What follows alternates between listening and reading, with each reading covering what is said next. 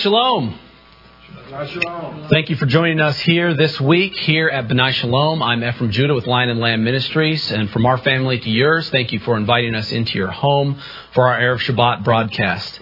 Um, right now, my father's feeling a bit under the weather for this week's broadcast, so uh, we have a special treat. Our brother Daniel Musson is going to be giving our Haftorah portion for this week, so we're looking forward to that.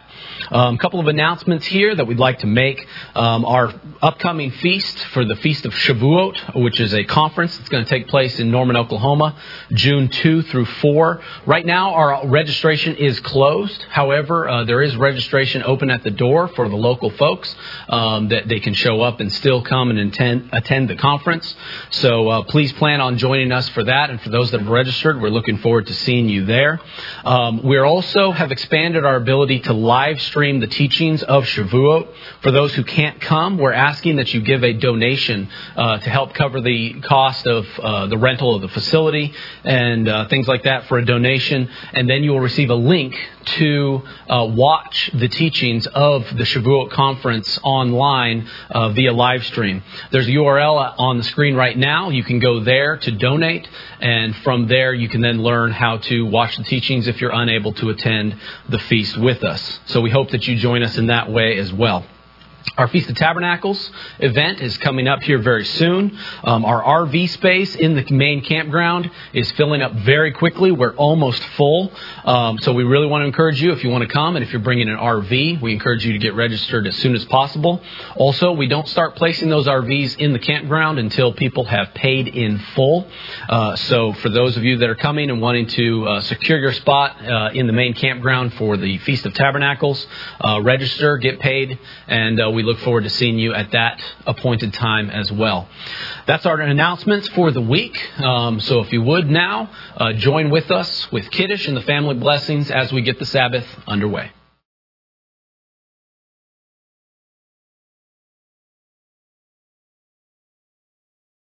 Shabbat Shalom.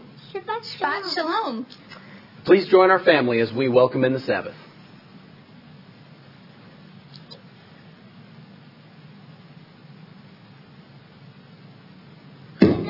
The candles out again?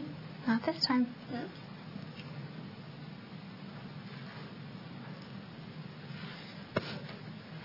It's so smoky. okay, you ready? Ready? Hold on.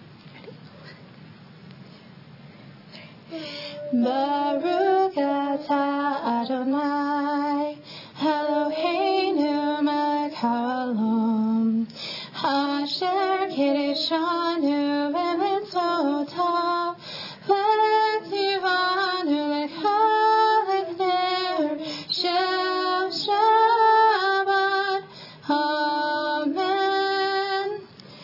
Blessed are you, O Lord our God, King of the universe, who has sanctified us by his commandments, and has commanded us to be a light to the nations, and has given us Yeshua the Messiah, the light of the world. Amen.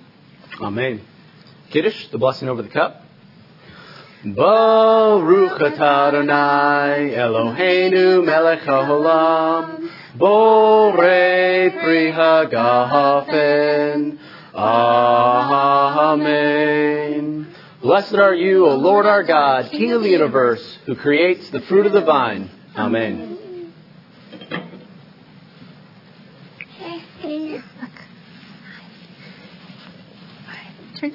Chamotzi, blessing over the bread. Hamotzi lechem min haaretz. We give thanks to God for bread. Our voices rise in song together as our joyful prayer is said. Baruch Adonai Eloheinu melech haolam hamotzi lechem min haaretz. Amen. Blessed art thou, O Lord our God, King of the universe, who brings forth bread from out of the earth. Amen. Amen. Yeah, it's all right. Now for the blessing of our wives. Dear Heavenly Father, we come before you on this Sabbath day, and I thank you for the wife that you've given me. I pray that you would bless her even in the middle of the night when she sees about the ways of the household. I pray that you would bless her and encourage her as she teaches and educates the children. I thank you for the blessing that she is to me and to our home and to our family. And I pray that you would encourage her and strengthen her. Give her the product of her hands in everything that she does. And Father, I confess to her and to you that I love my wife. So, Father, I pray that you would bless her with your very best blessing on this Sabbath day. We also lift up the widows and orphans, those without a husband or a father at this time as well. So we thank you, Lord, in Yeshua's name. Amen. Amen. Let us bless our sons. His May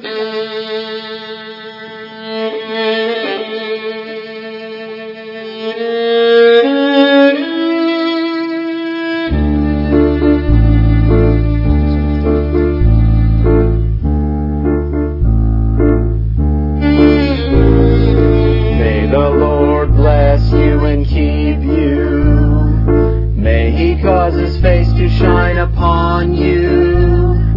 May he lift up his countenance and grant you peace.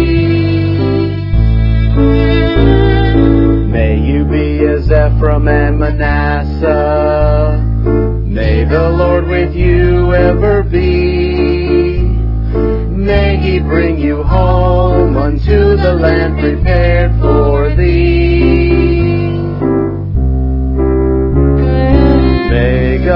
Bless you and grant you long life.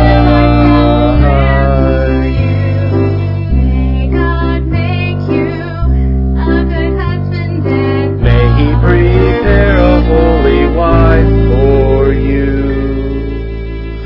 May the Lord protect and defend you.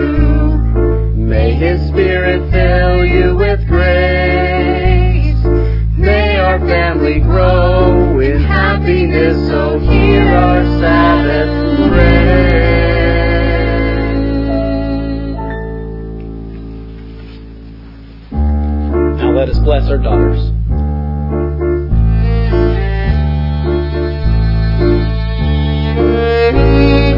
May the Lord bless you and keep you. May he cause his face to shine upon you. May he lift up his countenance and grant you peace. May you be like Ruth and like Esther. May the Lord with you ever be. May he bring you home unto the land prepared for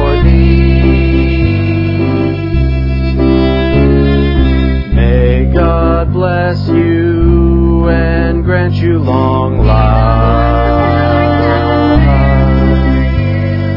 May God make you good mothers and May he bring you husbands who will care for you. May the Lord protect and defend you.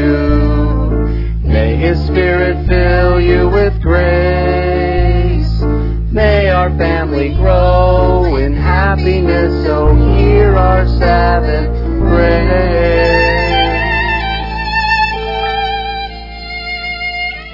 Amen.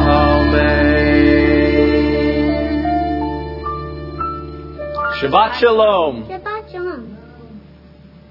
Shabbat Shalom, Shabbat Shalom, Shabbat Shabbat Shabbat Shabbat Shalom, Shabbat Shalom, Shabbat Shalom, Shabbat Shabbat Shabbat Shabbat Shalom, Shabbat Shabbat Shabbat Shabbat Shalom, Shabbat Shabbat Shabbat Shabbat Shalom, Shabbat Shalom, Shabbat Shalom, Shabbat Shabbat Shabbat Shabbat Shalom. Am Israel, Am Israel, Am Israel, Chai. Am Israel, Am Israel, Am Israel, Chai. Am Israel, Am Israel, Am Israel, Chai. Am Israel, Am Israel, Am Israel, Chai. Od Avinu chai, Od Avinu chai, Od Avinu,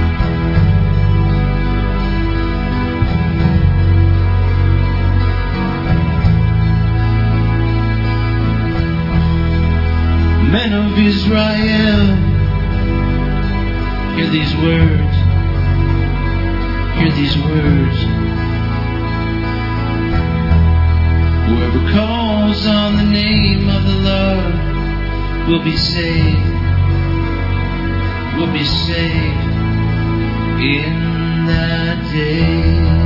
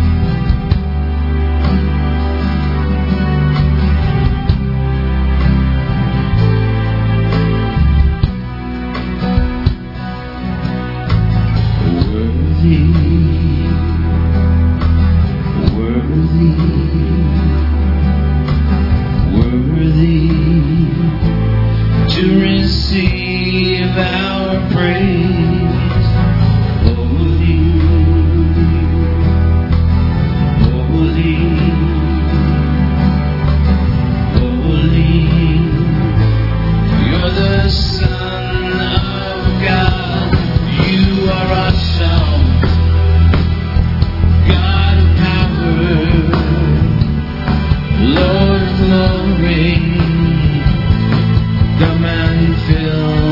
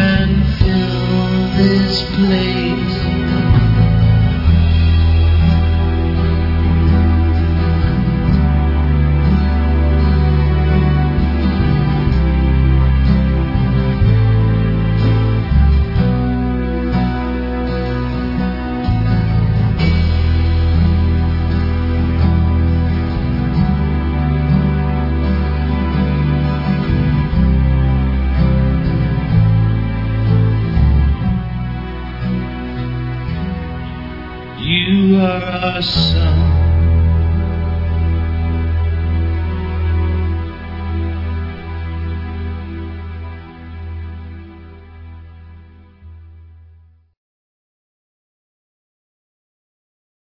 Shabbat Shalom. If you would, turn in your Bibles to the fourth book of Moses, the book of Numbers, where we will begin our portion for this week. And as you are opening the scripture, let me do the blessing before the Torah.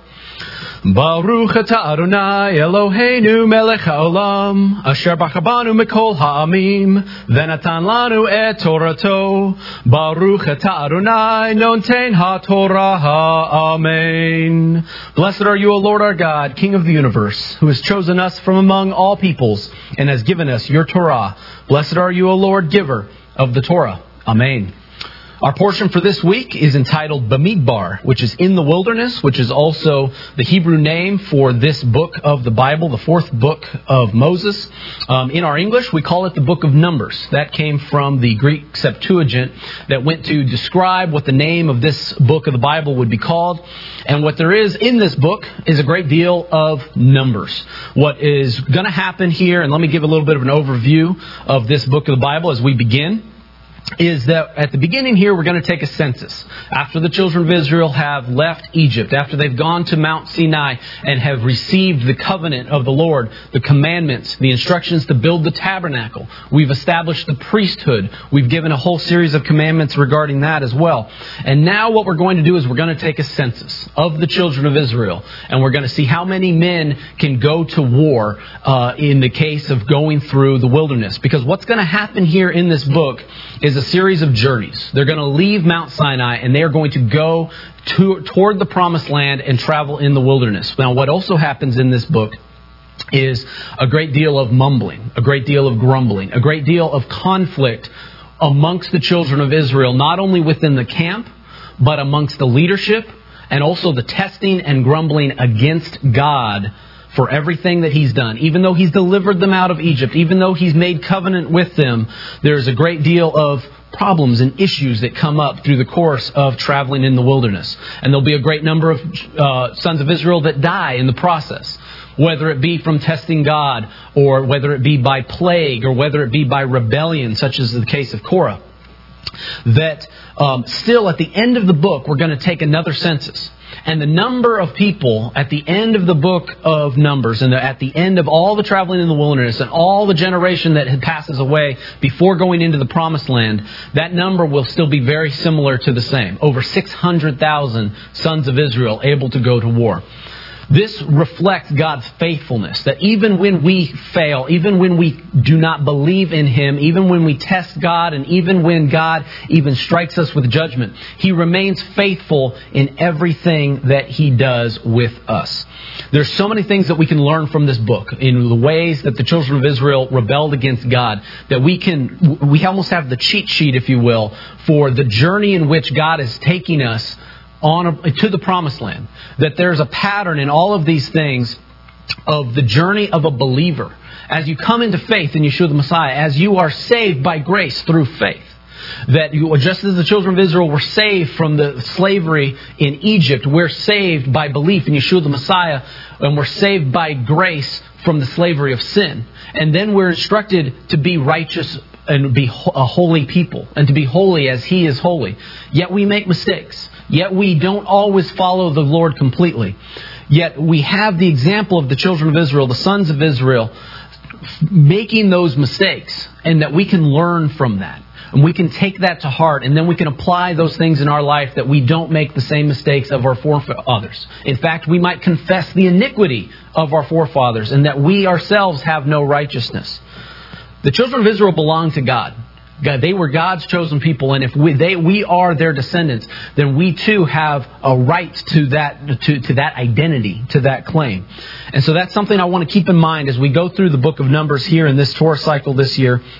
That I want to, we should always keep in mind as we go through the process of our spiritual journey as we're continuing to go, grow closer to the Lord and to the place where He is leading us. Amen?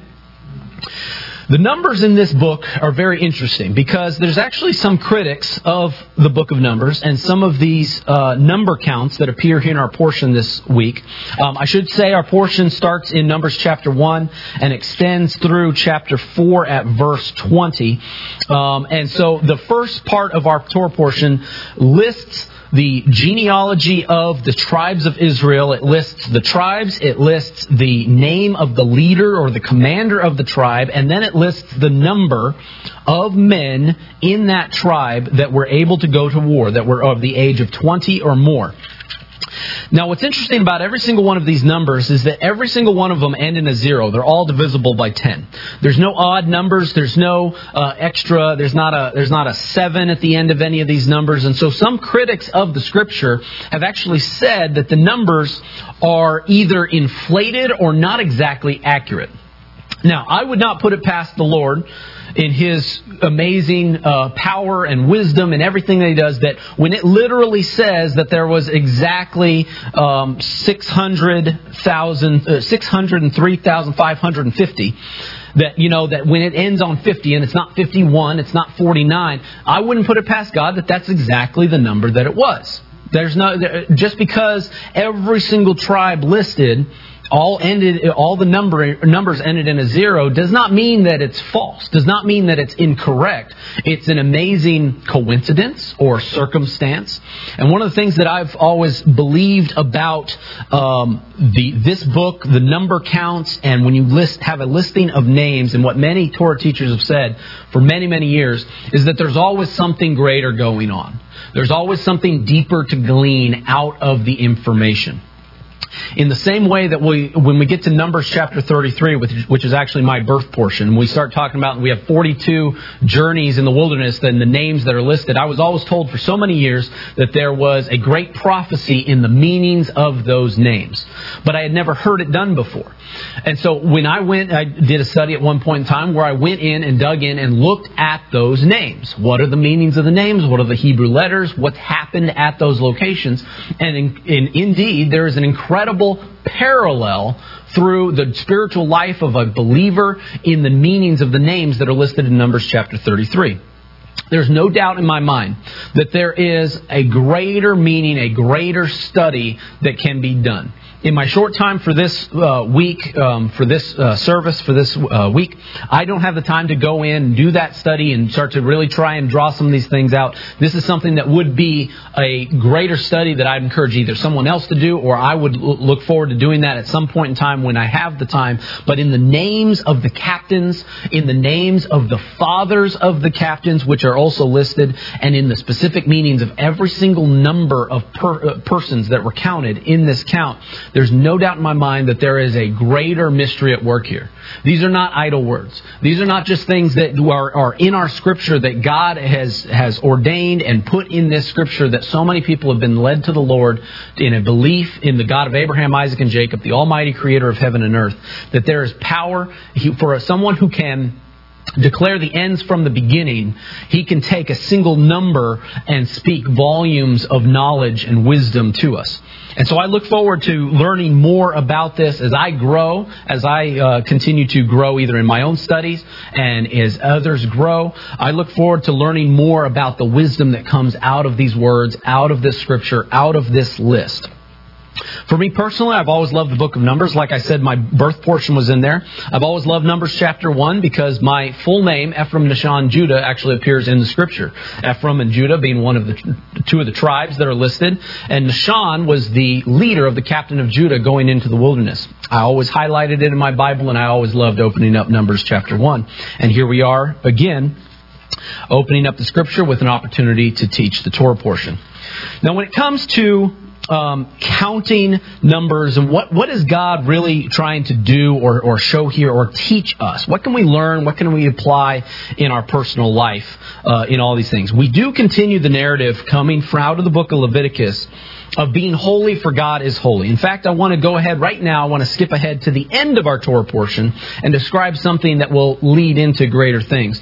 At the end of the book uh, of our Torah portion here in Numbers chapter 4, we have the commandments and the procedure for the Levites going into the tabernacle and packing everything up when it was time to journey. Let me go ahead and read here Numbers chapter 4 verse 4. This is the service of the sons of Kohath which is one of the families of Levi, in the tabernacle of meeting relating to the most holy things. When the camp prepares to journey, Aaron and his sons shall come. They shall take down the covering of the veil and cover the ark of testimony with it. They shall put a covering of badger skins, that's the techash skins in the Hebrew, and spread over it a cloth entirely of blue, and then shall insert its poles. What continues on is a procedure of how to cover up the table of showbread, how to cover the golden altar of incense, how to cover the menorah. And what was going to happen is that then when it came to go, the sons of Kohath, which is one of the families of Levi, that had been set apart from the rest of the children of Israel, that they were to then carry the whole, most holy uh, items of the tabernacle when they journeyed to a new location. But it says the sons of Kohath couldn't watch the sons of Aaron as they did these things. They couldn't touch the holy thing. They could only touch the poles as they, those things were carried. And yet they were covered in blue as they were carried. Now, for those of you that have heard me teach Torah portion before, that the portion of Korah is one that I've had an opportunity to teach a great number of times, which I actually like very much. This great rebellion, this is the planting of the seeds of a rebellion that's going to take place. Because it's the commandment that comes later about this blue thread of tying it into the tassel of your garments that is going to set Korah off, that is going to cause a great rebellion. Why? Well, as I just described here, Korah had, and his sons, his family, the sons of Kohath, had a great honor to carry the most holy articles of the tabernacle, to be that close to God, His presence, and the things that He commanded to be created. But Korah wanted more. Korah wanted more. He wanted to, he didn't want to keep looking at something that was supposedly brilliant in gold covered in blue. So when something else came up about the color blue, it set him off. He couldn't handle it anymore. And that's when the rebellion began. It's one of the things to always keep in mind to, that we have to remember.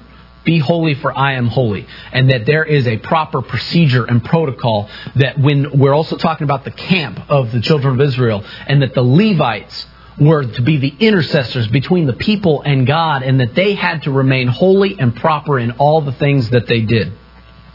We should never be discouraged by the position that God has put us in. For the position that God, the way He values us, the way He counts us, what He has called us to do, and what He has asked us to do. This is a very holy thing we're still in the process of doing as we are called to be a holy people we have to always be mindful of the things that we have been called to do.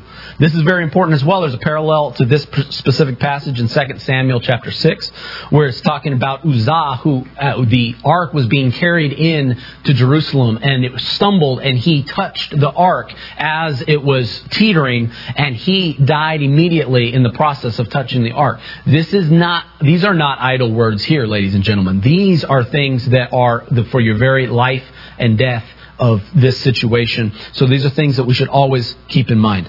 I mentioned that we should always pay attention to how God counts us, how God sees us.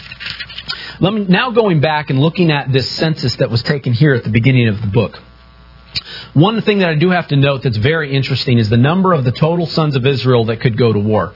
There was 603,550.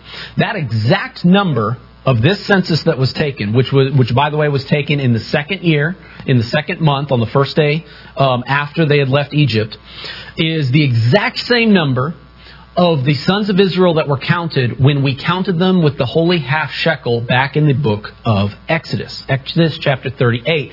Each man gave a half shekel to the sanctuary, and that was counted as another census. And the exact same number of sons of Israel that were counted in that census is the exact same number that we have here. However, both of those counts took place at two different times. One during the construction of the tabernacle, the other being done here at the start of the second year. And in this count, the Levites weren't counted. In the first count, the Levites were counted. Again, this is another parallel, some mystery of Scripture that what is the significance of this number, 603,550, between two different counts, and it's showing God's presence in His faithfulness, I believe.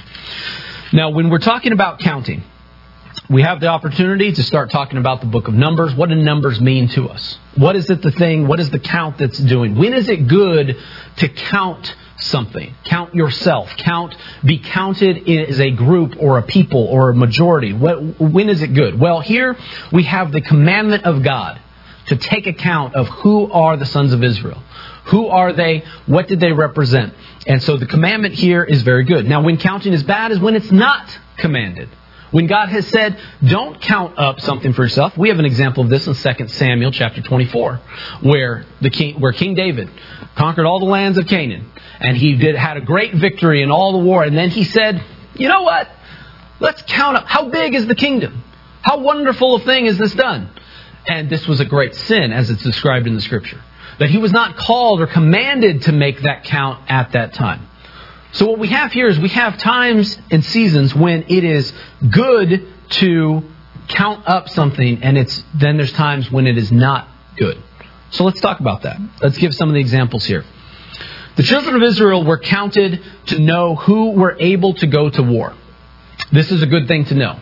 We're going to travel in the wilderness here during the course of the book of Numbers, and all these journeys of the wilderness We'll come across kingdoms that we will need to go to war against, that we will fight against. There's some that God commands us to go around or to speak and just ask to pass and not go to war. There's other kingdoms in the land of Moab that we will be asked to go and slay the kings and conquer a kingdom. It's good to know how, what your numbers are in the case of going to war. You wouldn't want to start a fight if you don't have the numbers on your side. This is just this is basic standard principles. Anybody in the military, this makes perfect sense. To know What is your strength? What is your capabilities? So to do this uh, here at the book of Numbers, very good thing to know about the children of Israel. The other thing too is this is the way that the camp was organized. They were organized in martial array. That there were that the tribes of Israel camped around the tabernacle of meeting and around the Levit- the Levites in a way that was everything. Everyone was kept organized. We have specific details of how they were to be counted. They were to stand by the standard, by the banner that they held, with the leader that was called by God, and that they were able to be counted and numbered, and we knew when everybody was there, and we knew when somebody was missing. This is done in school. This is done in, in any time that you have a group of people that you want to make sure that nobody is left behind. So we do this in a way to organize the people one of the things that we've done here, especially with our ministry here, when we do um, the Feast of Tabernacles, when we do Camp Yeshua, we make it a very good point to take our registrations, know exactly who's going to be on the campground, and we place them in a place where they are not just a number, but they are a name, they're a person, they have a specific place in the camp. This is one of the things that some people say when you go to an event, if you will, and you see one that is more organized. And you say, wow, this is really organized. Everybody knows where everybody is, everybody that we all have name tags with our information on it, and everything is all set up. And you can, you get that sense that there's a piece about you when you're in a new place and that there is some organization to it. This is a very good thing to have. You've maybe have gone to a place that maybe is a, an event that isn't organized. You don't know when the schedule is. You don't know when the next teaching is. You don't know when something is open or when something's not. Or you, you're talking to somebody and you don't even know if they're a part of the event because there's nobody has any name tags. Whatever it might be, that there is a there, there's a discouragement. There's a there's an uneasiness when you're in that sort of situation. So where we have the children of Israel organized in martial array to the exacting number of who's supposed to be there and who's a, a part of these families, each one was counted. Each one was the name of a person that was specific to them, that was called by God, that this isn't just some free for all. This is, there is a very specific place, and what it is, is it actually ministers to you personally when you are counted amongst a group of people, and that you are considered with your peers in a place, in an organization, at an event. And that's something that we have seen, and that's something you take application to when you have your, in your families, in your organizations, your businesses, or any events, or your ministry, what it might be, is to, the children of Israel had to be organized in the place that they were, and we did this with a count, with a number count. There's a plan and a purpose to all of these things. Now, there's also something else when it comes to numbering that should be mentioned at all times. We say we mention this on occasion, usually, and that is the form of gematria, where we take numbers and we draw out other meanings out of those numbers. When we take words and the number values of the Hebrew letters that make up those words give us a number, and then we parallel that to other parts of Scripture. Now. One of the things that anybody, if you mention gematria here, um, and if you can hear it publicly and you say it from a pulpit or say it on a broadcast, some people will immediately call you a Kabbalist. Because that is a, a tactic, that, and that is a strategy and thing that, that Kabbalists, who are Jewish uh, uh, mysticists, if you will, uh, that um, will they use this all the time. They use it to tell prophecy and to tell stories and to interpret things and, and, and different things like that. That is not necessarily the case. When we use gematria, and when I do it personally, I am looking for something to build confidence in God, in His infinite wisdom. When there's a connection between a word that has a various meaning. When we see that Yeshua told the disciples to cast the net and they caught 153 fish, and you find that 153 somewhere else in Scripture, it gives you confidence in the Almighty Creator of heaven and earth and His infinite intelligence to parallel His words and His anointed message That's not to mean that we're supposed to use it all the time to prophesy or to uh, uh, proclaim things that aren't confirmed in the same way that prophecy is done, that prophecy is a way to describe something after it happens. So that makes it very hard to read a prophecy and then to know exactly what's going to happen. In fact, when prophecies are fulfilled, they usually happen in ways you didn't expect that it was fulfilled.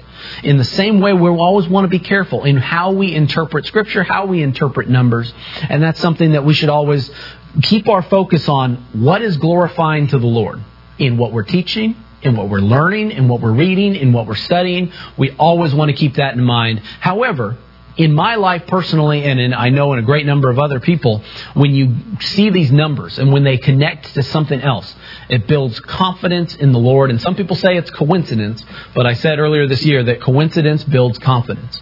And so that's always what I'm looking for whenever I go to look at these numbers or I'm looking for something deeper in Scripture. So when is counting bad? When is doing a count or looking at numbers can be a bad thing? Well, I just said gematria is a good, can be a good thing. It can also be a bad thing. Because if we look too much into that, if we follow too far after, we're looking after uh, uh, mystical um, coincidences, that how far are, are we sure we're on the path with God? Are we sure we're on the right journey when our minds start to wonder? Because so many of those things can be distracting for others, especially in their walk of faith. One of the other things that is when counting is bad is when it can provoke jealousy or envy. Let me say this. If you attend a congregation or a fellowship in an area, and maybe there's another congregation and another fellowship in the same area, and maybe you two, they get along okay, but one of the things that you don't ever want to do is you don't want to count the attendance of your congregation, and then go to the other one and count their attendance, and maybe their attendance is less. So then you stand up and say proudly, We have a bigger congregation than the other one. You never want to do that. That is not something that's not commanded, and it's all done based on jealousy and based on envy. Something interesting about those two words. Jealousy, uh, I heard just recently, um, which I kind of like. Jealousy is something where somebody has something that you want, and, and you want it too, and you just you'd like to have it. Envy is almost is the worst sense where you want to have it and you don't want the other one to have it as well, or that you want what they have and then they have nothing. That is the difference when you have difference between jealousy, envy, and this is one of the motivating factors that somebody would want to count something.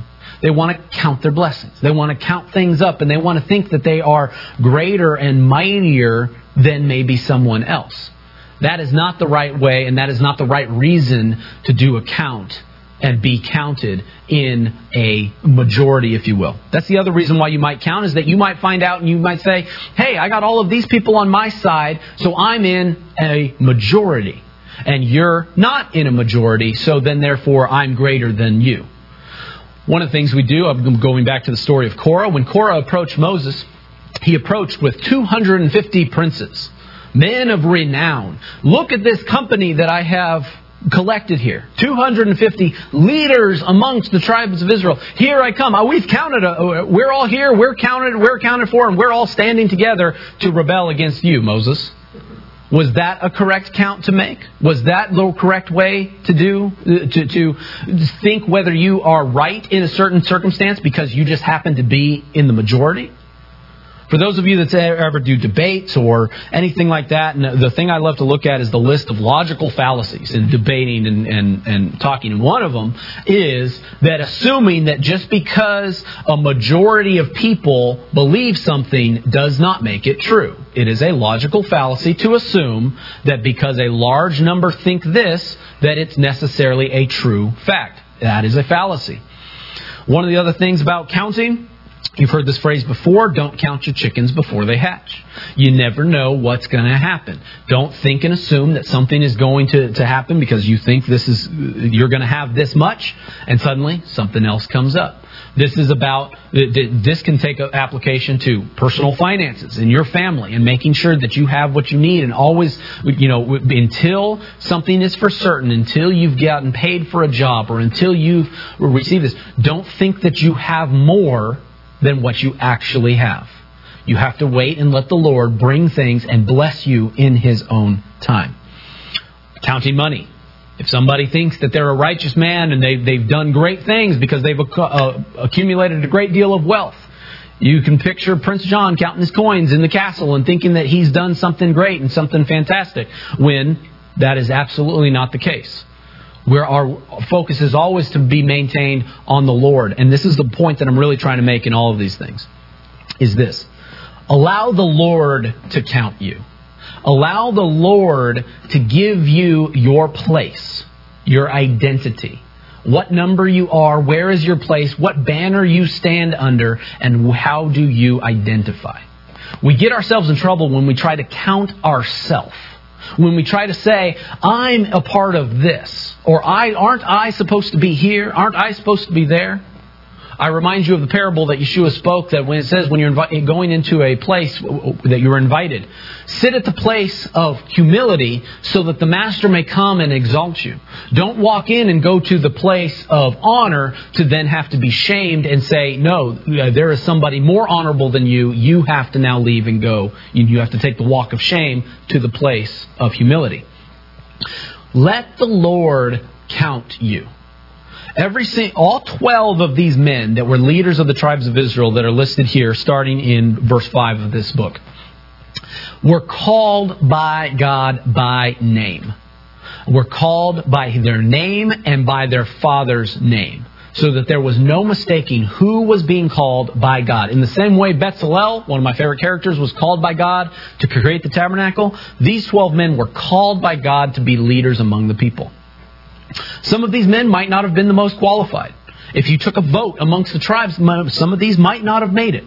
However, God Himself is the one who declared these men to be the leaders. They are the anointed ones. And so that's what one of the things when it comes to being a leader, stepping out into a community. Let the Lord exalt you, call you by name. Let Him be the one, and by His authority, that you have been given the right to lead not by your own, not by a majority that can sometimes be a fallacy of whether they believe you're the best man for the job, but let the Lord call you. We get in trouble when we try to count ourselves, when we change from what God has called us to do. The other thing I want to point out is, that, is Judaism, as they have grown as a religion, they count you to be Jewish and your heritage and your identity to be defined by your mother's line by the matriarchal, uh, uh, it's a matriarchal society basically that you're not Jewish unless your mom was Jewish. That has nothing to do with the scripture that we have here. When that we these men are called by their father's name and by their line, and we don't talk about all the descendants of David. We don't talk about him being a descendant of Ruth, a foreigner or from Rahab, who was from Jericho. We talk about Boaz. We talk about the father and the line that it is. And this is the identity that God has given us because He is the God of Abraham, Isaac, and Jacob, the patriarchs, our fathers, our ancestors. Let the Lord identify you. This is what so many people are going through, and, and when we've done Q and A's and questions and, and talked to a great number of people through the ministry, so many people have said, and they're always trying to seek their identity. They want to know who they are. They want to know if they're a part of the tribes of Israel. They want to know if they're a part of the, the naturally born, the scattered of the exiles and then ch- young children who grow up without an example, what they do is they're seeking an identity. And that's why children join gangs. And that's why you get tattoos. And that's why you do these things. Because you're trying to identify with something. Rather than allowing your identity to be given to you. For honor to be bestowed upon you, people go out and they seek it for themselves. But people get in trouble when they do that. When you're trying to seek your own identity, you're trying to seek your own honor. The multitude of people that left the land of Egypt were not all native born. Some of the critics of the book of Numbers have said that the number in which that we give that for the sons of Israel that could go to war, and that we then assume that there was approximately two to five million people total when you add up the women and the children and everyone that wasn't in the count. People uh, calculate and assume that this was a huge company of people. And then critics say there's no way that that could have been all sons of Israel. Well, that's true because it wasn't because they were also all the other slaves of Egypt were free. Egyptians who declared their faith in the God of Abraham, Isaac, and Jacob, the one true God, they left Egypt and they're going and following this people. Everyone else. This was a mixed multitude. It did not matter if you were a naturally born citizen of Israel. If you were a part of God, you were a part of this count. You were a part of God's people, and God gave you that identity, and you didn't go and seek it for yourself. That is the application that we can take in our lives and everything that we do, in the position that we find ourselves in, in the families that we lead, for the mothers, who find themselves, you know, raising kids and, and being married and working hard and, and, and taking care of the kids in the house. And let me encourage the, the, the wives and mothers that the Lord has brought you to a wonderful place and seek the blessings and see the blessings that God has given to you and the name and the identity that you have been given to you in the family that you find yourself in. And men, you are to be under the covering of God and let Him bestow upon you honor and blessing. And everything that He's given to you has been given to you by God, belongs to Him. So re- always remember render back to Him what belongs to God and understand your place, your position, and where you count and where you find yourself amongst the people of God. Amen? May we all be counted at the end of the age in the Lamb's Book of Life. Amen. Heavenly Father, we come before you on the Sabbath day. We thank you, Lord, for all the blessings you give to us in this place at this time. Father, I, we thank you as we start the book of Numbers here in our Torah cycle. And Father, I pray that we would take it to heart and that we would um, continue to learn your ways and your instructions, Father. Though our ancestors sinned and make, made mistakes, Father, I pray that we would take application to us and that you, we would learn to be a holy people before you. As we pursue your commandments and your instruction, Father, we love you, we bless you, and thank you for everything that you do for us in our lives, the blessings that you've given to us, the identities that you have given to us, and that you have counted us in your holy company and amongst the body of Messiah. We love you and bless you and thank you on this Sabbath day for everything that you do. In Yeshua's name, Amen. The blessing after the Torah. Baruch atah Adonai Eloheinu melech haolam asher natan lanu Torat emet v'chai olam nata betochenu Baruch atah Adonai noten ha-Torah ha-Amen. Blessed are you, O Lord our God, King of the universe, who has given us the Torah of truth and has planted everlasting life in our midst. Blessed are you, O Lord, giver of the Torah. Amen.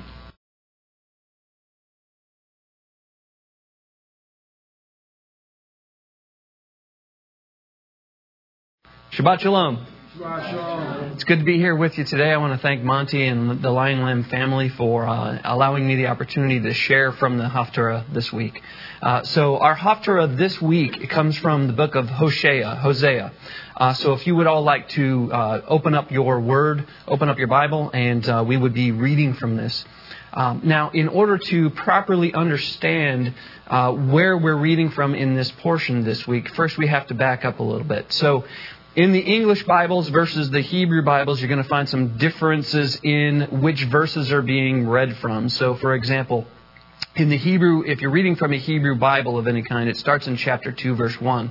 However, in your English versions, it will start in chapter 1, verse 10. And that's where our Haftarah readings begin, is chapter 1, verse 10 through chapter 2, verse 22. Um, however, in order to get a good grasp on what's taking place here, starting in verse 10 of your English Bible or verse 1 of chapter 2 in your Hebrew Bible, um, I believe first we need to back up and read the entire uh, entirety of chapter 1 of the book of Hosea. So uh, that is where we will start. So if you'd like to read along with me here, Hosea chapter 1. The word of Adonai, which came to Hosea, the son of Beiri, during the days of Uzziah, Jotam, Ahaz, and Hezekiah, kings of Jehudah, and during the days of Jeroboam, the son of Joash, the king of Israel. When Adonai first spoke through Hosea, Adonai said to Hosea, Go, take for yourself a wife of harlotry, and have children of harlotry, for the land commits flagrant harlotry, forsaking Adonai. So he went and took Gomer, the daughter of Diblaim, and she conceived and bore him a son. And Adonai said to him, Name him Yisrael, for yet a little while, and I will punish the house of Yehu for the bloodshed of Yisrael, and I will put an end to the kingdom of the house of Yisrael. On that day I will break the bow of Yisrael in the valley of Yisrael. Then she conceived again and gave birth to a daughter, and Adonai said to him, Name her Lo Ruhamah, for I will no longer have compassion on the house of Israel, that I would ever forgive them. But I will have compassion on the house of Yehuda and deliver them by Adonai their Elohim, and will not deliver them by bow, sword, battle, horses, or horsemen. When she had weaned Lo Ruhamah, she conceived and gave birth to a son. And Adonai said, Name him Lo Ami, for you are not my people, and I am not your Elohim. Yet the number of the sons of Israel will be like the sand of the sea, which cannot be measured or numbered. And in the place where it is said to them, You are not my people, it will be said to them, You are the sons of the living El. And the sons of Yehuda and the sons of Israel will be gathered together, and they will appoint for themselves one leader, and they will go up from the land, for great will be the day of Yisrael. So, what we see here in chapter 1 of Hosea is the uh, prophet Hosea is being called out. Uh, now, Hosea, his very name, means salvation or deliverer. Uh, in fact, if we look in Numbers chapter 13, verse 16, we see that Joshua, Yehoshua, um, his name is first Hosea, just as the same as this prophet. And Moshe calls him Yehoshua instead of Hosea. And so, of course, we also know that our Savior's name, Yeshua, is a derivative of Yehoshua. And so we can understand where Hosea then would mean salvation or deliverance. So we have a prophet whose name is salvation or deliverance, and we have this story of how he is told by Adonai to go take a wife of harlotry. And in this, he then has to submit himself to taking on an unfaithful wife who then, as we read on in the story, cheats on him over and over, and he has to continually bring her back to himself and to have children with her that uh, with the wife of harlotry, who knows if they're actually his children or not. But then he has to adopt those children, whether they're his or not. And then he is in charge of naming them. And so we see that uh, Hosea, who represents salvation or deliverance, uh, is the main character here. And then we have his wife, uh, Gomer. And Gomer, this is a very rare name, and she, at being a harlot, uh, represents the, the nation, the children of Israel at this stage, because as it says, they have partaken in flagrant harlotry against me. And so this this uh, woman that he marries Gomer. Now this is a very rare name, and in fact, the only other time that we see this this name Gomer used in Scripture, uh, it is uh, one of the sons of Jephthah or or Jephthah. Uh, however, your uh, Bible would read and what state you're from. In Oklahoma, we say Jephthah. Um, but uh, Jephthah, okay, he had a son named Gomer. Uh, and so this wasn't necessarily even a feminine name, and it's very rare that someone would have this name. And so um, this word gomer for, for this woman, it comes from the root word gamar, which means to end, to cease, to bring to completion, essentially. And we can see that because this same word gamar is used in Psalm chapter 7, verse 9, where it says, Oh, let the evil of the wicked come to an end, gamar, but establish the righteous. For the righteous Elohim tries the hearts and minds. And I think this verse from Psalms fits perfectly into the story of Hosea here, where it's talking about how the end will come to the wickedness, but that the righteous will be established, and that the righteous one Elohim will try the hearts and minds of his people. And we see that same message is going to be brought forth here in the book of Hosea. So, as we move on, then we see that the names of his children, he is ordered by Adonai to name his children specific things, and these have significance. So first we look at he has a son, and that son is to be named Yizreel. Now that sounds very much like Yisrael, and in fact the pronunciation is very close, but they're spelled differently. So Yizreel has a Zayin and an Ayin in it, and Yisrael has a Sin in it, uh, no Zayin or Ayin. Okay. So as such, they sound very similar, but they're not the same things. Now, what is this Yizreel? What is this re- referencing? Well, we, if we look in First Kings, we see that Ahav, uh, the the uh, husband of Jezebel, uh, that king, he moved his capital in the northern kingdom of Israel to Yizreel. And so this then is a reference to the kingdom of the north the kingdom of Israel. When he names his son Yizreel, it's a direct reference to the capital at that point of the kingdom of the house of Israel as opposed to the house of Judah. Okay? And so, as such, it says in verse 4, in direct reference to naming his son Yizreel, I will put an end to the kingdom of the house of, of Israel. Okay? So, in naming his first son, it's a reference to the capital of the northern kingdom and how he is going to put an end to them. Then they have a daughter, and this daughter's name is Lo Ruchama, uh, which Lo, of course, is the word no. Uh, Rachama, uh, it comes from the root racham, and that means to love deeply, uh, to have mercy, or to have compassion upon. And so we see that this is used significantly in Exodus chapter 33, verse 9, where it says, And he said, I myself will make all my goodness pass before you. Now, this is the verse where Moshe says, Let me see your glory. And he says, I'm going to put you in this cleft of the rock. And this is what's going to happen. I myself will make all my goodness pass before you and will proclaim the name of Adonai before you. I will be gracious to whom I will be gracious, and I will show racham, compassion, on whom I will show racham, compassion. And so, in saying that he will not have compassion, in naming that daughter Lo Ruchama, essentially, Adonai is pointing right back here to Exodus chapter 33, where he says, I will show compassion on whom I will show compassion. And right now, I am not going to show compassion on the house of Israel. And so then we see that he has another son. This son's name is Lo Ami, not my people. And this is heartbreaking. And in verse 9 it says, For you are not my people, and I am not your Elohim. This is heartbreaking because we now have a rejection that is taking place. Now, I personally believe that the reason why those that have selected what the Haftarah readings are and are not have started it in verse 10 is because, unfortunately, verses 1 through 9 read very depressing.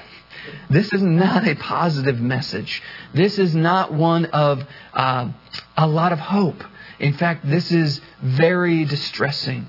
And yet, as he always does, he then finishes when he, anytime Adonai, he says, this is what is going to take place. There is always and then, or a yet, or a but. There's always that. And so we start in verse 10, where it says then that this will not last forever. This is not complete. These things that I have said about the house of Israel, they will not be the end of the house of Israel. And this is where we go then into verse 10. And so here, the Haftarah portion starts off with good news. It says, Yet the number of the sons of Israel will be like the sand of the sea, which cannot be measured or numbered. And in the place where it is said to them, You are not my people, it will be said to them, You are the sons of the living Elohim, the sons of the living El. This, this is an incredible statement where he just said that I will bring destruction to your kingdom, that you will not have mercy, I will not have mercy upon you, and then you will not be my people. And he follows right up with saying, But there's coming a time when you will be as numerous as the sands of the sea. And wherever you are, there you will be known not as not my people, but as the people, the sons of the living El. And so, if we take a look at verse 10 here, um, I think there's some very significant things that tie directly into what we just heard from Ephraim about the Torah portion. And so, if we look in verse 10, it says, Yet the number of the sons of Israel will be like the sand of the sea, which cannot be numbered. Now, this is ironic because we just have in this Torah portion where the sons of Israel are numbered. okay? And so here we have a starting point. So in the in the Torah portion that we just uh, heard from, we see that the fighting men of Israel are numbered from ages 20 to 50. Those are the, the fighting ages. Those men are numbered at 603,550 fighting men. And so, if we then extrapolate out, as uh, Ephraim alluded to uh, in the Torah portion, if we extrapolate out then the women, the children, the young men under the age of 20, the older men over the age of 50, then we've got at least 3 million plus people that are coming out of the land of Egypt at this stage, that are at the foot of Har Sinai, Mount Sinai. And these are the people that he calls his children, that he calls his bride. And so, when I think of this, and I think of how many, the vast number of people that would have been there in the wilderness, wandering in the wilderness. Then it's reminiscent for me of the story of Balaam, or as in Oklahoma we would say Balaam.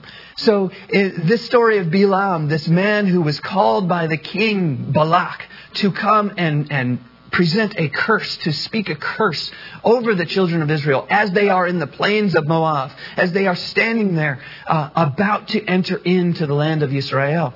And so Balak calls forth and he hires Balaam, this prophet, to speak this curse over the sons of Israel. And what's interesting, if we look at Numbers chapter 23, uh, verses 8 through 10, which we will get to in numerous weeks in the Torah portion, the words of Balaam are very telling. It says, how can how shall I curse whom Elohim has not cursed? How interesting that first of all that he starts off with this statement. How can he as a man curse what Elohim has not cursed? And yet then we're reading from this portion here in Hosea where it appears that Adonai is pronouncing a curse over the over his very people. And yet again as we point out, he then draws it back and says, "But this curse is not forever." It says, "How shall I curse what Elohim, whom Elohim has not cursed?" And how can I denounce whom Adonai has not denounced? As I see from the top of the rocks, and I look at him from the hills, behold, a people who dwells apart, and will not be reckoned among the nations. Who can count the dust of Yaakov, or number the fourth part of Israel? Let me die the death of the upright, and let my end be like his. These are the words of Balaam. Imagine placing yourself in his position, where if you read this account, he was taken up to a high point where he could encounter and look over the entire plain of Moab and see all three million plus people of Israel. To which his response is, How can anyone count this great number of people? This people that Adonai himself has brought out of the land. This people that Adonai himself is providing for. This people that Adonai is going before. How can anyone number them? And we see then in, in verse 10 of Hosea 1 that there's the same reference that they will be beyond number. More than the sands of the sea. And for me, this is a, a tremendous statement here, speaking of the greatness and the goodness and the faithfulness of our King who preserves us through the generations. And then as we move forward into verse 10, the second portion, it says, In the place where it is said to them, You are not my people, it will be said to them, You are the sons of the living El, B'nai El Chai. Now, this, this phrase, B'nai El Chai, it, it is uh, rendered in our English versions as sons of the living God. But literally, B'nai El Chai could also be rendered uh, sons of the God who lives as opposed to those gods of those regions that certainly does not live. But we serve a living God.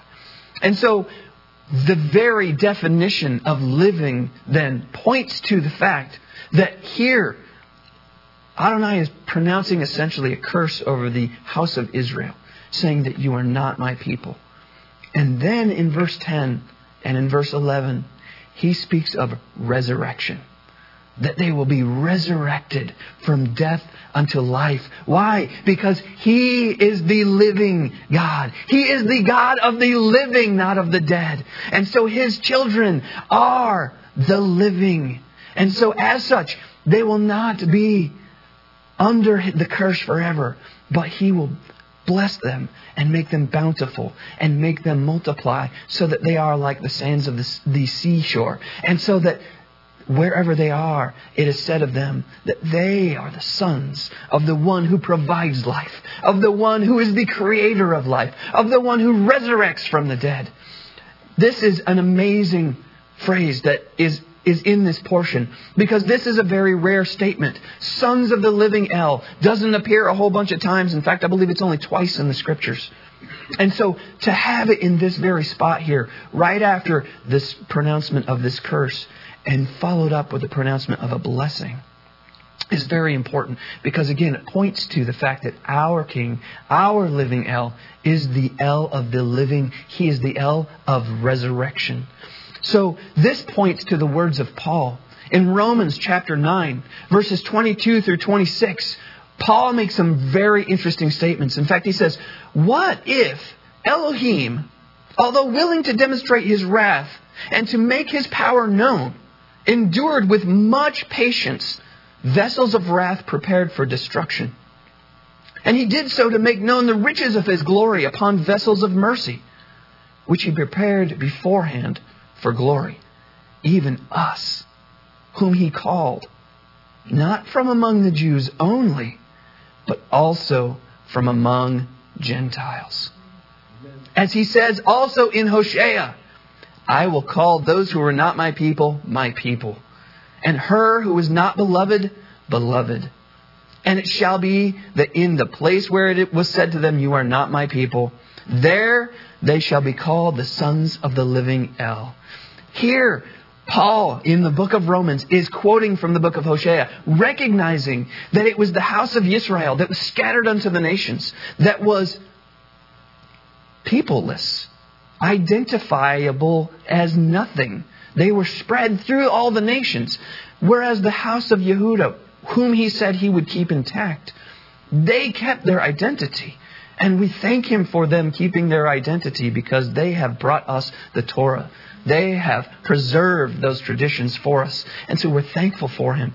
But at the same time, this is a people who were scattered through all the nations, who became not his people, who have no identity, who were not called his beloved. And now Paul is even identifying that house of Israel, those that were scattered, as saying, those who are being called, upon whom he will exercise his mercy, even us, whom he also called, not from among Jews only, but also from among the nations, from among Gentiles.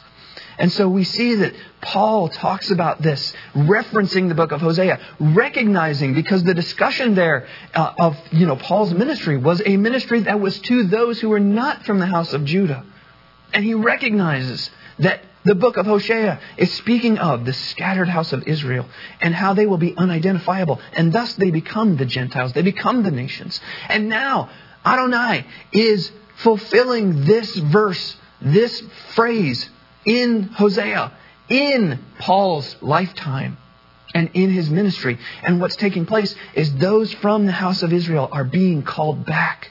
And, th- and it's taking the place of the Gentiles that are coming to faith in Messiah.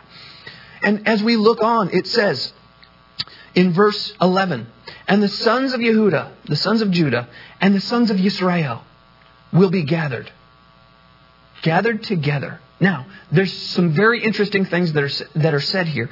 First of all, it says the sons of Yehuda and the sons of Israel. And here we also have this distinction all throughout chapter 1 that's talking about the differences between the house of Israel and the house of Judah. Anyone who says there are not two houses, but there's only one house, clearly does not understand what's going on in Scripture, okay? Because there are clearly two different houses that are taking place. And we thank the Father for preserving Judah and we thank Him for bringing them back from all the nations and bringing them to the land of Israel in our generation that we might witness what's taking place.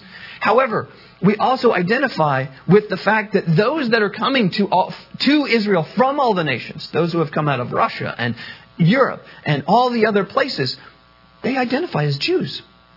They have come out of the house of Judah. They have maintained their identity.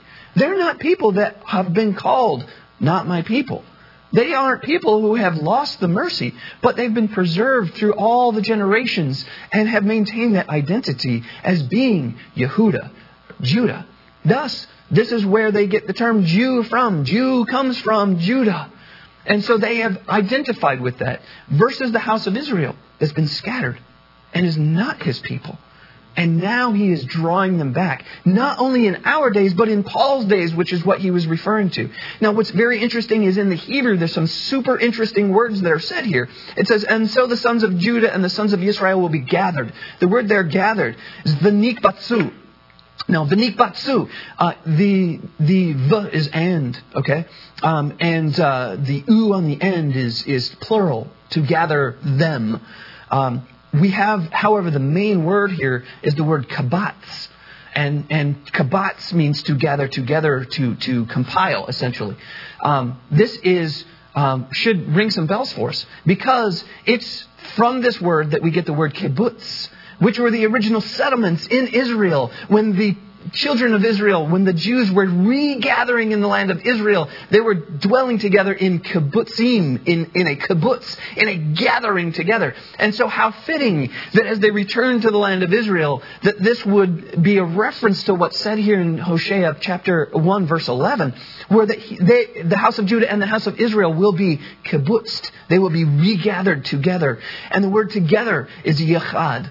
So it says, V'nikbatzu yachad. And this word yachad, very similar to the word echad, which we'll see here in just a moment. It means to join or to unite.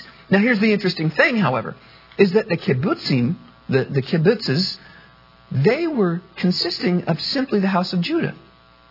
The house of Israel hasn't joined those kibbutzes yet. So we haven't yet seen this completely fulfilled in our day or in our time quite yet. They have not yet become echad. They have not yachad together. They have not joined or united together yet.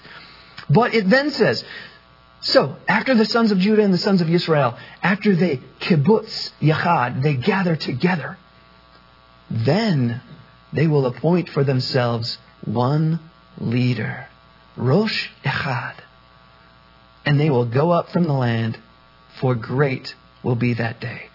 Now, this one leader, this Rosh Echad, is very exciting. Because again, we haven't quite seen this yet, because the, the, those from the house of Judah and those from the house of Israel have not quite yet united together. However, we know that day is coming. And what's interesting about this is the terminology that they will appoint one leader, Rosh Echad, over them. Keep in mind that when Adonai is speaking this through the prophet Hosea, he's speaking to two kingdoms the kingdom of Israel in the north and the kingdom of Yehuda, Judah, to the south.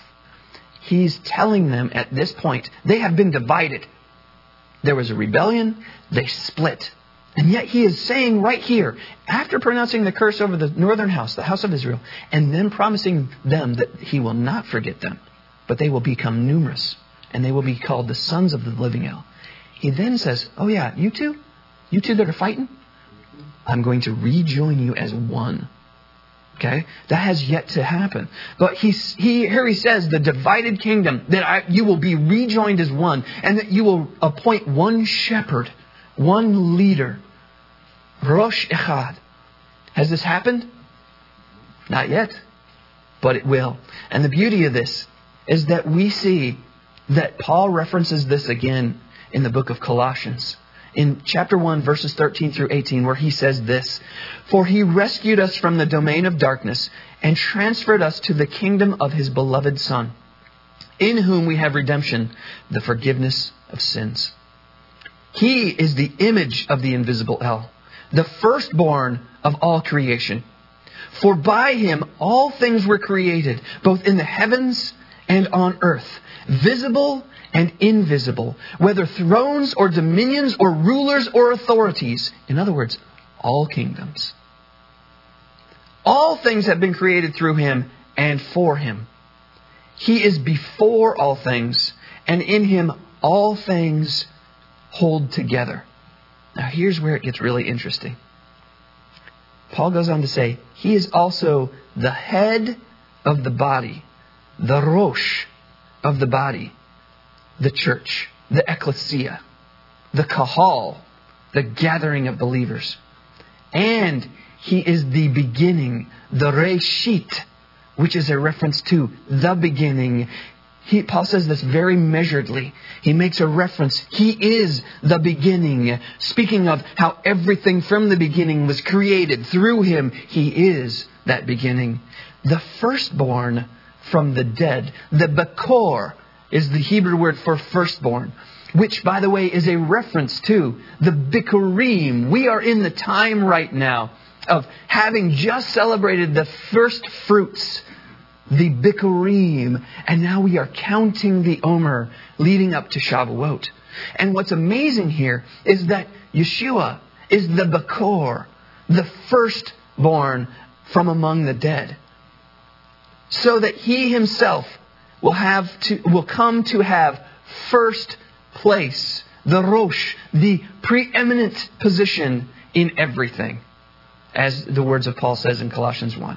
I believe this is an amazing principle that is derived here from Hosea because it's Paul talking about carrying on that same thing, talking about how we will be reestablished under one kingdom with one ruler. And who that ruler is, is the Rosh, the head of the ecclesia, the head of the Kahal. That same one is the Bakor, the firstborn, the first fruits of the resurrection, coming back to the fact that we are serving the living El, the one who controls the resurrection, who is in control of life, who, by the way, has created all things, and in his Son, he has created all those things, who, by the way, is the beginning and has been from the beginning. Do you see how all of this fits together? One harmonious message that we are being given in our scriptures. All from the living El, the one who promises us that he will not forget us, but that he will restore us, that he will bring us back, and that we will be joined with our brothers Judah, and that we will be one under his leadership. This is an amazing thing. And I have to say, this is exactly what the prophet Jeremiah is speaking about. It says in Jeremiah chapter 16, verses 14 and 15, Therefore, behold, the days are coming, declares Adonai, when it will no longer be said, as Adonai lives, the living El, who brought up the sons of Israel out of the land of Egypt. But as Adonai lives, who brought up the sons of Israel from the land of the north and from all the countries where he had banished them. For I will restore them to their own land, which I gave to their fathers. Now, this isn't talking about Yehuda, because he references the house of Israel. Also, when he talks about banishing them, the house of Israel is still banished at this stage.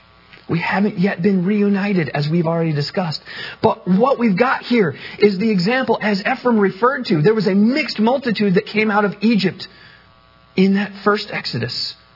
The second Exodus, this Exodus that Jeremiah is speaking about, where he brings everyone out of those lands, is also a mixed multitude. Do you see how everything fits together and it's all harmonious? How he is going to bring us into the land. Those of us that are among the nations, that we are numbered as great as the sands of the sea. We have lost our identity and yet he is calling us. He is wooing us back unto him. And we are going to be rejoined with our brother Judah and we are going to be under one leader, one Rosh Echad, one king. And in that day, we will have no need of the sun or the moon or the stars because the light will emanate from him. We will see that the living waters will flow from under his throne and we will be quenched. Our thirst will be quenched by those living waters. It is going to be an amazing day when we see this take place. And the beauty of it is that we're seeing it in our generation, in our midst, even right now, as he has begun to gather back the house of Judah, and he is wooing us of the house of Israel back unto himself, that we might be reunited. First, may our hearts be reunited with our brothers from the house of Judah. And then may we be physically reunited as he, in the words of Jeremiah, calls us back to be reunited with him. Now, if you can't get excited about this, you need to go see the great physician so that he can fix your feeler because your feeler's broken. This is an exciting time and an exciting day that we're living in. And I will finish with this. I was speaking with my, my our brother uh, Rod Woodruff this week, and he said something very apropos to this. And he talked about how during this time of counting the Omer, that he has he has noticed through the ages, through the years that he has been doing this, that every year during this time, as we count the Omer, that there seems to be a building pressure that takes place during that time. That there seems to be a lot of challenges and things of that nature that are taking place. How fitting that we just read from the first parashah in the book of the wilderness, where our wilderness journey takes place, Bemidbar, Numbers and how we are in the wilderness to a certain extent at this point because we haven't been reunited with our brothers in the land. And how the pressure is building right now. Why? Because we are counting the Omer leading up to Shavuot, and how there are challenges and there are things that we are facing right now that seem to be exacerbated, seem to be magnified during this time. And I can testify to that fact being true in my life. If you find yourself in that same position, if you find yourself facing challenges right now, facing difficulties, remember, He is the living El. He is the one who has promised to resurrect unto life. He is the one who has said He will restore us and bring us back to a place where we are called the sons of the living El, where we will dwell with Him in His land under one Rosh Echad, His shepherd, His king. And we look forward to that day. Even so, come quickly, Lord Yeshua. Let's pray. Father, we thank you for your word. We thank you for sending your Son on our behalf that he might be our Rosh Echad, our one leader, our one king.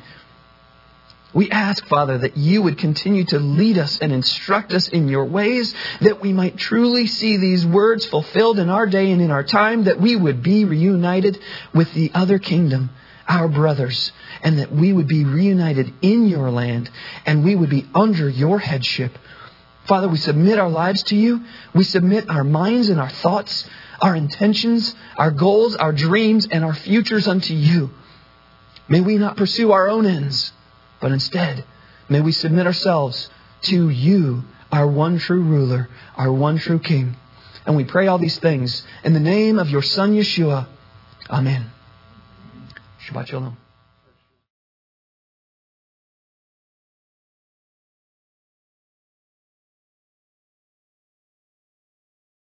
And now we leave you with the Aaronic blessing.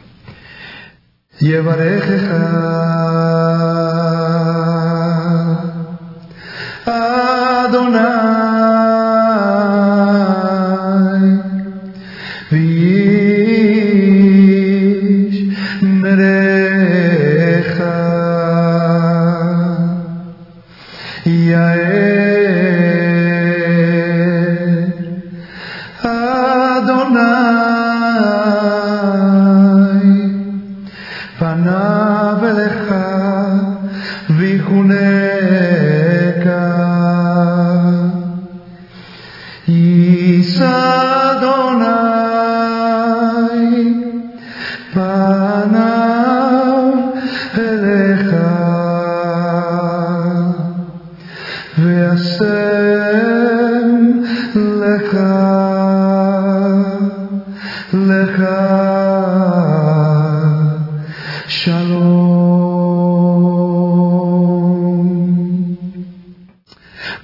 bless you and keep you.